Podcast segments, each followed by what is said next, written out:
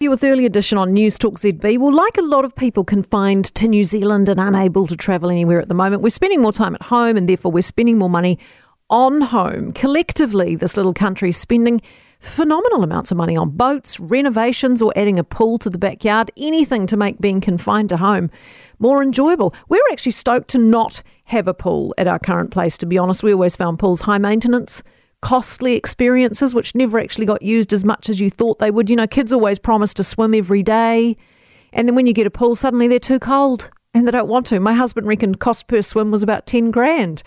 He jokes, but they can sit empty and unused for many months, all the while you're paying a fortune to maintain them. And on top of that, a lot of families travel during the summer school holidays. So that was time, you know, in the pool lost as well. So we felt it wasn't worth having one, especially when you live close to beaches. But post 2020, the world's changed, we can't travel, so suddenly that expensive high maintenance pool you thought you never needed is back in the fray. Especially like us, if you have a large family who descends with all their friends over summer.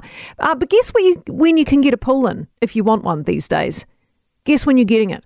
In a year's time, if you're lucky. We got quotes from people already fully booked booked out for the whole of this year. A couple of them thought they could possibly squeeze one in for us, but it was doubtful. I know of someone who was quoted 2024 before they could get a pool in their backyard. But it's not just pools Kiwis are apparently signing up for, it's also boats. A boat maker I spoke to the other day said if you want a new boat built from scratch, you'll get that in 2025. And that's before we get to all the people renoing or building. Nothing like extended periods of lockdown to make you look around your house and find things that need fixing up. But here's where it gets really ugly the supply chain. Not only do we have supply issues and construction material shortages, we also have price hikes. A builder we know told us to do a reno at the moment would cost twice if not more than it would normally cost because of the price hikes. So you're paying double or more if you want a reno done right now, and it'll take twice as long. And there's no sign of this abating. Uh, I was reading that the lead time for GIB now is May or June. You'd think this would actually put a lot of people off, but if you're already underway and the job starts to slow, I mean, what can you do?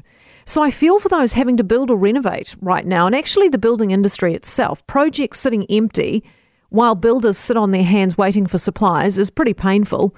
But I guess what's equally as painful is when the bill comes in. Hawkesby. You've got to pay it.